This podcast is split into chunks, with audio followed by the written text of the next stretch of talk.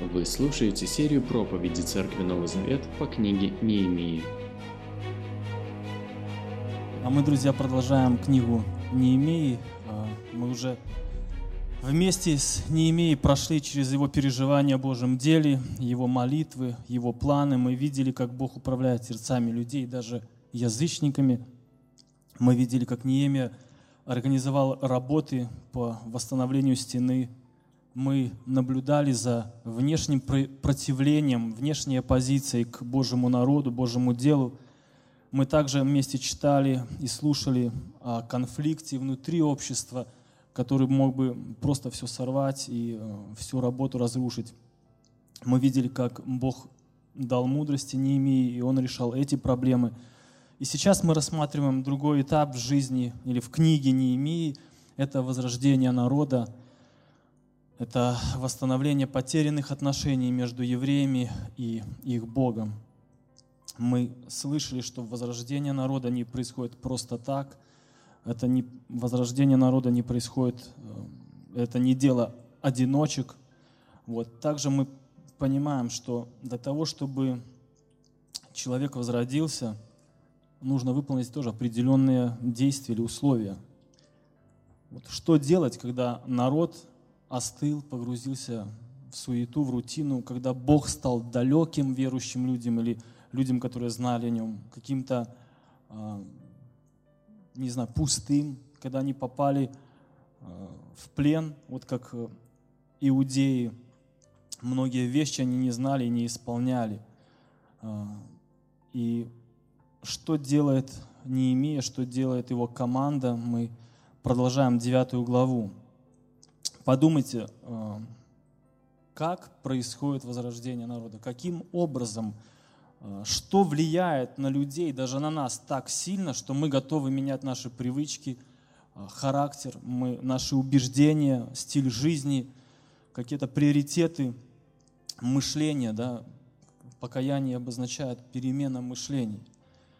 Э, Многие считают, вот сегодня даже упоминал брат, что люди приходят к Богу, потому что в их жизни что-то плохое, что к Богу приходят те, у которых постоянно в жизни э, плохое происходило. Вот, ну, конечно, это естественно, что ты пришел к Богу, потому что ты так плохо жил. Не всегда так, да? Другие считают, что нужно чудо увидеть в жизни, чтобы э, человек уверовал. Вот, реальное чудо. Не знаю, может быть, исцеление, да, чтобы в кошельке деньги никогда не заканчивались, или машина ездит и топливо не заканчивается. Э, Вот тогда я точно буду верить, что Бог есть. Вот если, ну не знаю, чтобы ангел нам всем явился, вот, и мы, сколько здесь человек, 40, да, начали всем говорить в городе, мы видели ангела, мы разговаривали. ну, Поверьте, мы вновь все встретились только бы по другому адресу в новинках. И не, немногие бы поверили.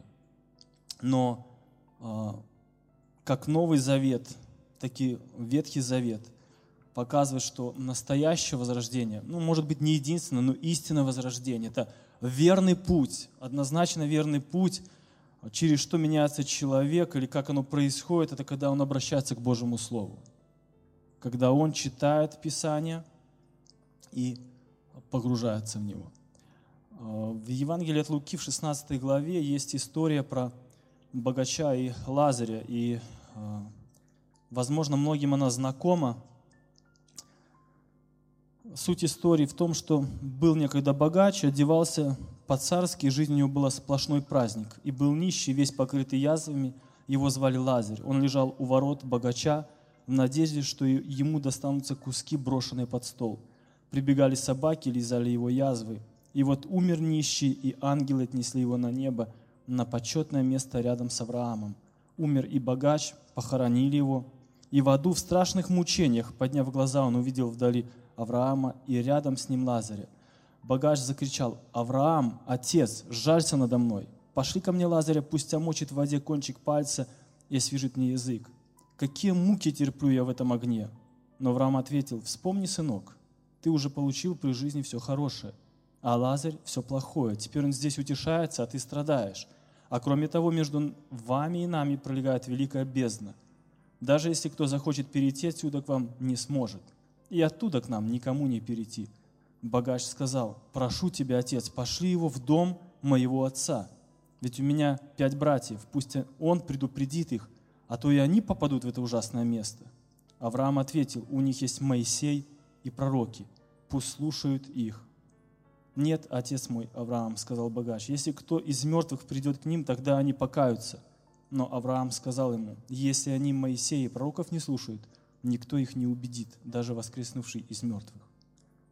Мы видим ответ, который четко нам показывает, что Писание достаточно для того, чтобы ты поменялся, чтобы жизнь твоя поменялась, чтобы не попасть в это ужасное э, место – и слава Богу, что у нас есть Писание почти у каждого. Но недостаточно, чтобы слово звучало. Оно должно иметь определенное действие. Мы можем слушать самые хорошие проповеди, можем заучивать стихи наизусть, главы, книги, но эти слова не поменяют нас, если мы не применим их, если не будем жить по этим словам. Фарисеи, книжники выучивали наизусть книги, они делали если вы помните или читали, вникали, делали повязки со стихами, делали коробочки такие на лбу, вкладывали туда стихи, думая, что а, буквально да, на чело навязывали Слово Божие, думая, что это каким-то образом будет воздействовать на их разум, будет менять их. А, как многие сегодня верующие любят обклеивать дом стихами, двери и прочее, прочее. И если это напоминание и призыв, это очень хорошо. Но если вы думаете, что какой-то другой мотив, что, может быть, это защитит, прибавит святости, духовности, то, увы, это не поможет. Один мой родственник читал Библию четыре раза. Я тогда, помню, только верующим был, он мне говорил об этом. Я столько не прочитал, только вот покаялся, к Богу пришел. Он говорит, да, я читал четыре раза. По сей день он неверующий погибает в грехах, и грехи засасывают его сильнее и сильнее нужно, чтобы Божье Слово производило действие, нужна реакция. И смысл христианства в том, насколько мы послушны Божьему Слову, насколько мы готовы подчинить там, свои планы, амбиции, свою реакцию Божьему Слову. Когда читаем Писание, когда Бог показывает нам ту или иную область нашей жизни, которую надо менять, вот тогда момент истины, что мы будем делать просто прослушаем, уйдем из собрания, не приняв никакого решения э, для себя здесь или, может быть, даже позже. Мы должны думать, как я отнесусь к этому, как я это приму, что это для меня. И об этом 9 глава, о реакции на Божье Слово. И в прошлый раз мы слышали проповедь э, по 8 главе, и она уже приоткрыла нам реакцию на Божье Слово. Как люди реагировали. И люди, мы знаем, они плакали, они каялись, оставляли, они видели свои грехи, которые они до этого даже не знали, что это грех, что они живут неправильно. И если посмотреть 8 главу, 17 стих, написано, что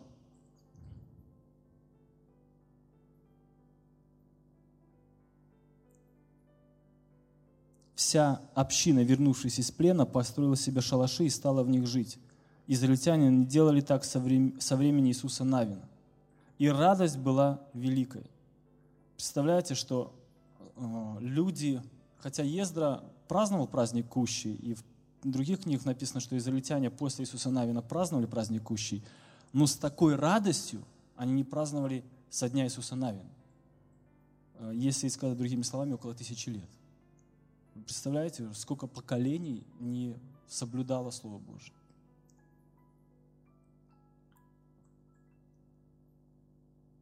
Этот праздник, э, книга Левит говорит об этом, чтобы знали роды ваши, что в кущах поселил я сынов Израилевых, когда вывел их из земли египетской. Для многих людей, кто делал этот первый раз, я думаю, этот праздник был э, непривычным. Представьте, взрослые люди берут ветки, строят шалаш на крыше дома или во дворе и живут там неделю. Смотрят на небо, э, жертвы приносят каждый день определенные. Даже как-то кому-то смешно может со стороны выглядеть. У вас свои дома, и зачем вам что-то наблюдать? Но Бог говорил, делайте это, вспоминайте, думайте, что было. Когда-то у вас не было дома, но я заботился о вас. И сегодня, возможно, ты первый раз молишься, или ты никогда не молился, никогда не читал Библию, у тебя нет привычки ходить в церковь. многие вещи мы делаем первый раз. У нас вообще в стране есть такая отговорка, ну это не принято, это не в нашей культуре, а, наши отцы так не делали. Они тоже могли сказать, ну в Ассирии мы не делали такого. Вообще мы не видели, чтобы кто-то делал такое. Может, несколько поколений не делало, может, это не надо. Но Божье Слово говорит, и они подчиняются. И если вы никогда не молились, начните. Если вы никогда не читали, начните читать Писание. Возможно, вы не благовествовали никому. Попробуйте, переступите через это. Вы такие же, как эти люди и как многие из нас когда-то. Мы не родились верующими, знающими Бога. Мы шли к этому. Вот их реакция на Божье Слово. Подчинение и смирение. Их, они услышали Слово Божие и смирились, смирили себя и подчинили Слову Божьему. Без этого нет отношений с Богом. И если ты считаешь себя верующим человеком, христианином, но ты не понимаешь суть покаяния, то ты не христианин. Ты обманываешь себя, если ты понимаешь, что такое покаяние. Без покаяния ты не станешь истинным верующим. Если бы народ израильский не покаялся пред Богом, они не смогли бы вот иметь это возрождение, не смогли бы снова возобновить отношения с Господом. И сегодня этот термин, он чужд для нас. Ты должен покаяться или покаясь человек. А, почему? Потому что покаяние всегда идет рука об руку со смирением, с тем, что ты должен посмотреть ну, правду, правде в глаза на себя, кто ты, кто Бог. Ты должен увидеть значимость Бога и а, вообще свою подноготную жизнь. И люди пошли другим путем, они говорят о другом. Они говорят, Бог любит тебя. Это хороший факт? Конечно, хороший факт. Бог любит меня, слава Богу, потому что есть за что любить. Я ж рост, там, верующий в таком-то поколении, я ничего плохого не делал, или еще я очень умный, сообразительный, да. Я постоянно был в переходящих хорах церкви, начиная с детского там до какого-то. Я мотал по всем лагерям и походам, знаю много тем, много религиозных терминов, слов. Я ближе к Богу, чем все остальные люди, поэтому Бог любит меня. Но Бог любит тебя не потому, что ты что-то значишь, а несмотря на то, что ты ничего не значишь. И мы смотрим сегодня девятую главу и аспекты покаяния. Что было у этих людей? Как, как покаяние происходило у этих людей? К чему привело покаяние этих людей? А, девятая глава с первого стиха. «На 24 день того же месяца собрались сыны Израиля, постясь, одевшись в дерюгу и посыпав голову пылью потомки Израиля отделились от всех иноплеменников. Стоя, исповедовались они в своих грехах и прегрешениях своих отцов. Они стояли так четверть дня, читая свиток закона Господа своего, Бога. А затем четверть дня они исповедовали свои грехи, простершись пред Господом, Богом своим. Иисус, Бани, Кадмаэль, Шевания, Буни, Шевре, Шервея, Бани и Кинани стояли на, возвыш... на возвышении для левитов и громко взывали Господу своему Богу. Если раньше мы э, говорили, или я упоминал о причине, почему люди не думают о покаянии, почему их смущает это слово, они не хотят идти к Богу, то давайте поговорим о причинах, э, может быть, о, ложных причинах покаяния или мотивах. А, однажды в одной деревенской местности, там, поселок или деревня, была евангелизация, и туда приехали гости с Америки, проводили евангелизационную встречу, и собралась деревня – они проповедовали, и брат, который их привез, говорит, я так засомневался, я знал этих людей уже давно, что ничего тут не будет, кто тут будет каяться. А, я знаю их всех, я вырос, я знаю их интересы, им Бог не интересен. И вот они проповедовали, пели песни, и в конце призывали постоянно а, всю эту деревню к покаянию, и вышли бабушки, начали каяться. И брат говорит, я уже сам в себе начал просить у Бога прощения за маловерие. Вот что происходит. собрание закончилось, он подошел к этим бабушкам и задает вопрос, скажите, почему вы вышли на покаяние? Он говорит, ну как не выйти, так просит, так просит. А, есть разные мотивы, почему люди идут якобы на покаяние или ищут Бога. И один из них, вот может быть даже, ну потому что надо угодить гостям. Надо угодить родителям, потому что они верующие. Как это? Будут обижаться или будут расстраиваться, что я неверующий. Надо тоже выйти со всеми на покаяние в ближайшее воскресенье, и все будет нормально. Крещение принять, все. Отстанут. Я свой. Или просто люди боятся последствий греха. Они не меняют отношение к Богу, им просто страшно. Ну, накажут. Придется отвечать. И лучший вариант – лучше покаяться. Конечно, страх – это тоже хорошо. И действительно, каждый человек будет отвечать. Еще один момент – это суеверие. Как бы как на всякий случай, чтобы ничего не вышло. Ну, надо выйти, покаяться, решить вопрос. Как э, в одном фильме, да, ты молишься, да, а кому? Да любому Богу, только бы помог. А, вот что-то подобное есть у людей. Он ходит по всем церквям и будет э, выходить везде, чтобы что-то сработало, чтобы не было каких-то проблем.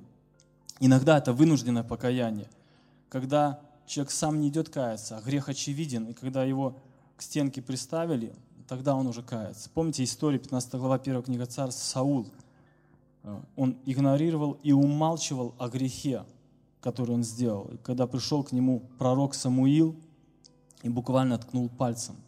А что это, это, это? Ты не сделал так и так и так. И тогда он начал каяться, но мы знаем, было уже поздно и было бесполезно. Это покаяние не было покаяние перед Богом, покаяние перед людьми. Итак, первый стих 9 главы. Собрались снова люди. Можно задаться вопросом, почему в 8 главе вы каялись, почему в 9 главе продолжение покаяния? Но мы видим, что 9 глава – это продолжение познания Бога. Ты видишь одну сферу, ты оставляешь, ты видишь другую сферу, где тебе надо тоже оставить, что-то поменять. Или другие люди. Они отпраздновали праздник, они вернулись и понимали, а, что многое в их жизни не так. Итак, смотрите, люди по-разному признают свою вину – у этих людей, э, мы видим, не было ни высокомерия, не было ни чувства гордости. Допустим, да, мы грешники, да, правильно, закон Моисеев правильно говорит, но мы стену построили за 52 дня. Есть такое в истории Израиля? Нету. Это мы. Но они не говорят так. Они были в таком состоянии, что еда не лезла в рот от осознания своей греховности, что им не было времени наводить какой-то порядок своей внешностью. Они одели одежды скорби, старую рваную одежду. И символ скорби, да, они посыпали голову пылью. Я виновен пред Богом. Бог, прости меня, измени, реши все. Мне сейчас не до еды, не до других дел. Реши мой вопрос. Это не была голодовка, это был пост.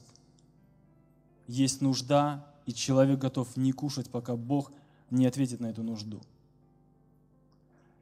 И дальше интересно, мы видим, что четверть дня они читали, и четверть дня они исповедовали грехи. Сколько времени четверть дня? 24? Да, 6 часов или 3 часа, если сутки считать, или день считать, то есть 12 часов в целом. А, когда вы столько времени последний раз уделяли, чтобы почитать Библию, книгу какую-то христианскую или просто молитве? Как, как, сколько можно вообще молиться? Какая у вас была длинная молитва для себя? Вот подумайте. Здесь люди слушали столько времени Слово Божие, сопоставляли свою жизнь, столько нового себе открыли, что еще столько же исповедовали. Что такое исповедание? Что такое исповедать свой грех, друзья? Это назвать грех своим именем. Обычно мы даже, когда друг у друга просим прощения, мы, ну я не прав был, а в чем нам тяжело говорить, стыдно говорить. Муж с женой, когда поссорится и просит прощения. Даже не хотят иногда говорить об этом. Что он сделал, какую рану причинил. Здесь они исповедовали, они называли эти грехи, свои грехи, грехи их отцов, то, что они делали пред Богом. Именно Библия, а не что иное, показала им, что у них есть грехи. Может быть, о себе они думали, они неплохие люди, особенно после такого служения, которое они сделали для Бога. Но Библия – это свет, который просвещает. А, иногда, знаете, убираешь дом, вроде все чисто, а посвети фонариком где-нибудь. Столько пыли или грязь какая-то. Вот свет Божий, он просвещает нашу жизнь. Нам кажется, что вроде с нами все хорошо, пока Бог не про... свой свет не включит в нашей душе, в нашем характере, в нашей жизни. Тогда столько надо менять. Смотрите, они исповедовали грехи, они не стеснялись друг друга. Иногда люди стесня... не стесняются грешить перед всеми, а вот каяться выйти им стыдно. Это парадокс. Но они не стеснялись, они исповедовали, называли свои грехи. Это не было так. Вы согрешили. А, да, я согрешил. Ну, хорошо, извиняюсь. Знаете, два, однажды в синагоге поссорились два еврея, и скандал был, и одному из них сказали, ты должен попросить прощения у второго. Он не захотел просить прощения здесь, собрание закончилось, все разошлись, и вот обиженная сторона сидит дома, кушает, звонок в дверь, они открывают дверь и смотрят, обидчик стоит. И спрашивают, здесь шапки шьют? Нет, ну тогда простите. И ушел. Он так попросил прощения. А, мы иногда так делаем. Это не покаяние, это не исповедание греха. Покаяние основывается на Божьем Слове. Оно вызывает сокрушение сердца. Люди пали ниц пред Богом, молили и просили. Это относится к разным людям, к людям, которые даже много лет в вере. Э, опыт не помогает. Если бы опыт давал иммунитет против греха, это было бы хорошо. Он дает иногда мудрость, э, мы видим, как пройти искушение, обойти, но он не дает иммунитет. Даже людям со стажем надо было каяться и правильно смотреть на себя. Давид, 50-й псалом, он согрешил, убил человека, прелюбодействовал. И затем он пишет псалом покаяния и говорит, пойте об этом в храме. Как я покаялся, что Бог сотворил. Я не знаю, если бы вот э, Бог сейчас показал какую-то видео, такой ролик из нашей жизни, где мы грешим, как стыдно было бы. Давид песню об этом написал говорит, пойте. Потому что Бог поменял меня. Почитайте, как он э, обращается к Богу, как он исповедуется, что он говорит. Тебе единому согрешил я. Грех всегда передо мной. Открыто говорит. Я иногда подумал, как бы 50-й псалом перевести на современный язык. Люди бы говорили, ну, я извиняюсь, там был такой случай. Я бы, конечно, это не сделал, но меня подтолкнула ситуация. И бы мы ничего конкретного не говорим, мы пытались бы размазать все. То же самое относится к Павлу. 1 Коринфянам 15 глава. Он перечисляет э, или говорит о себе, как э, я какой-то изверг, я последний. Он открыл столько церквей, он воспитал кучу лидеров, он мог бы уже с заносчивостью что-то сказать, но он помнит, кто он и как Бог его спас, кто он такой. Смотрите, они в печали, они исповедуются, они каются – и за исповеданием грехов идет отделение от известного греха. Потомки Израиля, второй стих, отделились от всех иноплеменников. А, что происходит?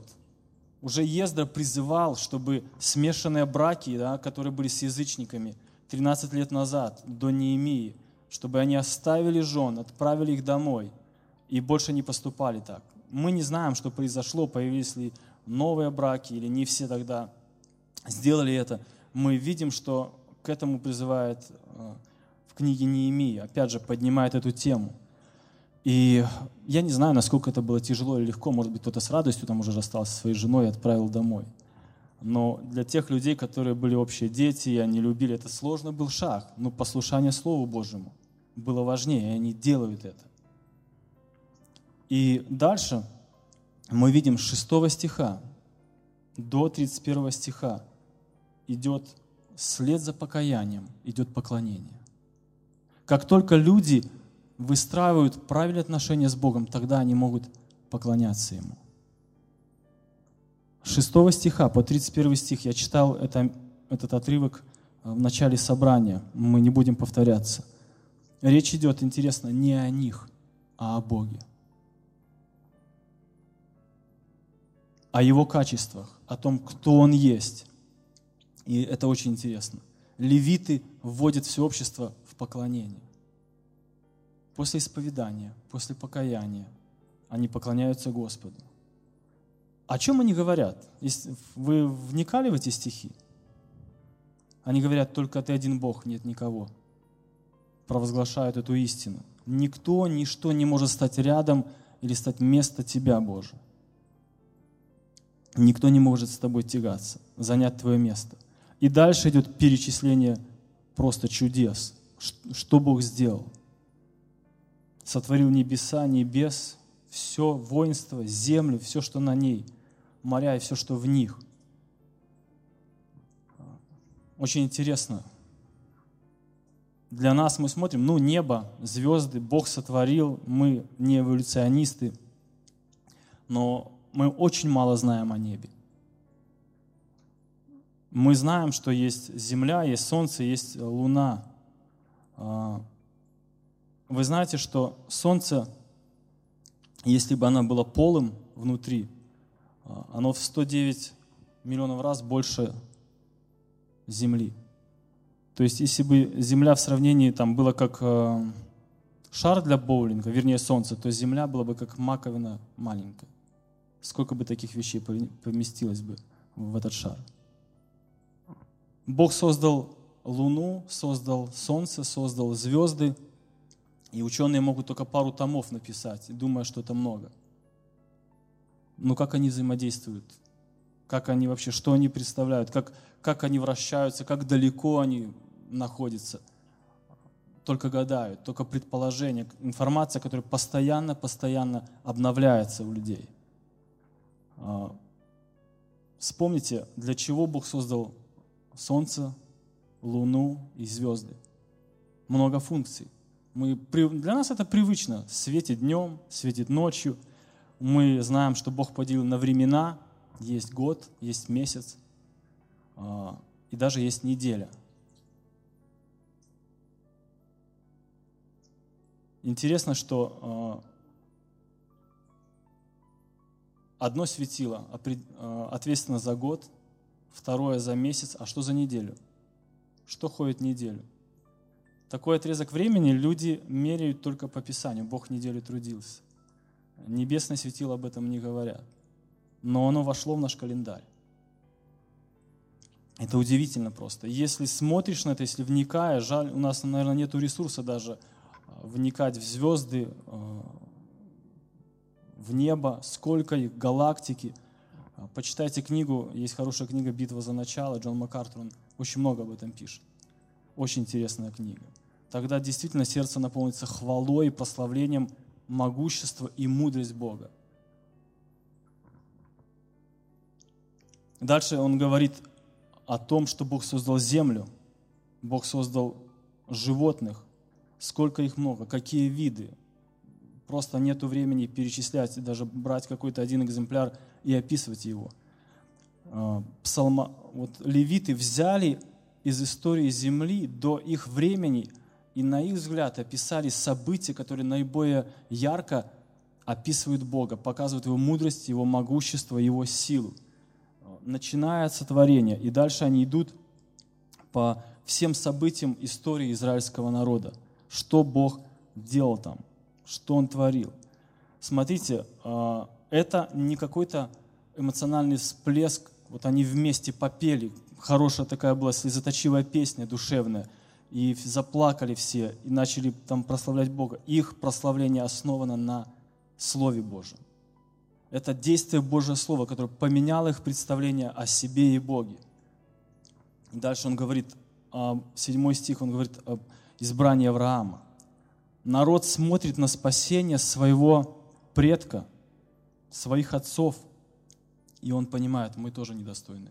Как ты избрал этого человека из всех язычников, точно так же и нас, недостойных, ты спасаешь. Мы полностью зависим от тебя. Восьмой стих говорит, ты видел верность Авраама и благословил его, заключил завет и обещал землю. Им очень важно, они только что пришли из плена, им важно, что Бог будет поддерживать этот договор.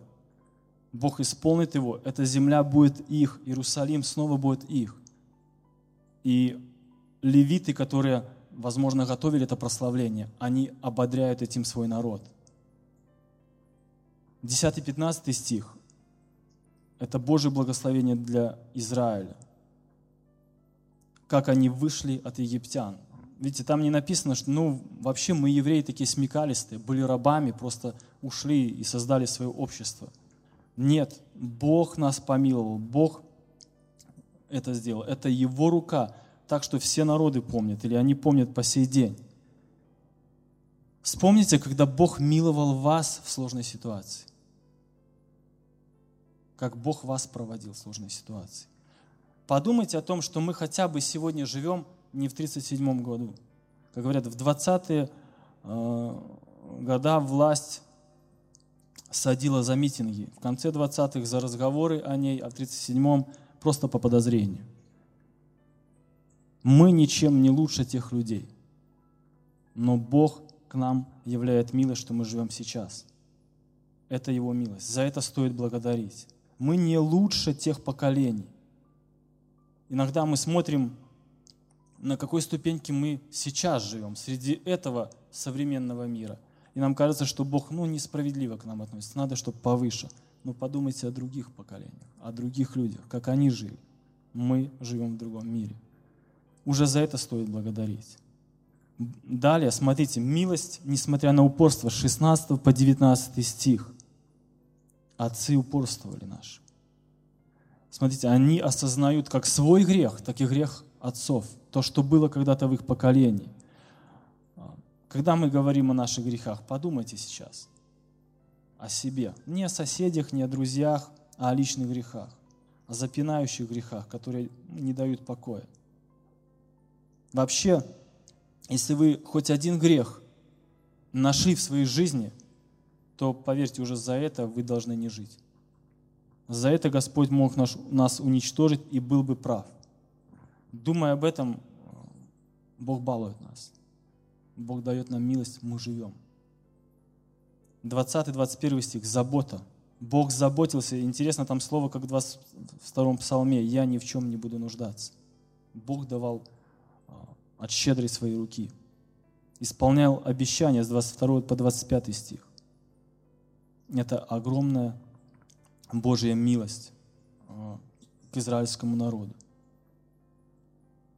Эти слова были очень важны для этих людей. И левиты ободряют, глядя, что всегда в отношениях Бога и человека Бог был верен, и Бог был более милостив, Бог всегда был долготерпелив, подводили люди. Была проблема всегда с нами, они говорят. Как сегодня? Замечаем ли мы руку Божью? Замечаем ли мы Его милость? Или Его милость не понята, проигнорирована, как вот отцами этих людей. Не принято, не оценено. Подумайте об этом. Что Бог сделал для вас лично? Сколько мы нарушали Его Слово, шли в сторону, и как Он долготерпел и работал с нами. Посмотрите, если вы видите это, если вы понимаете это, как этих людей – тот же подход. Исповедание, покаяние, восстановление отношений. И это привез... понимание этого подтолкнуло этих людей к действию. И об этом э, речь будет идти в следующей проповеди, в следующий раз, с 32 стиха. Они не просто выслушали и ушли пусты. Это поменяло их жизнь и подтолкнуло к действию. Когда сегодня вы читали Библию, слушали проповедь, постарайтесь спросить себя, что это для меня значит, что мне надо менять, что не так. Замечайте Божью благость, реагируйте на нее. Пусть Бог в этом поможет, откроет, как написано, очи сердца, чтобы увидеть себя.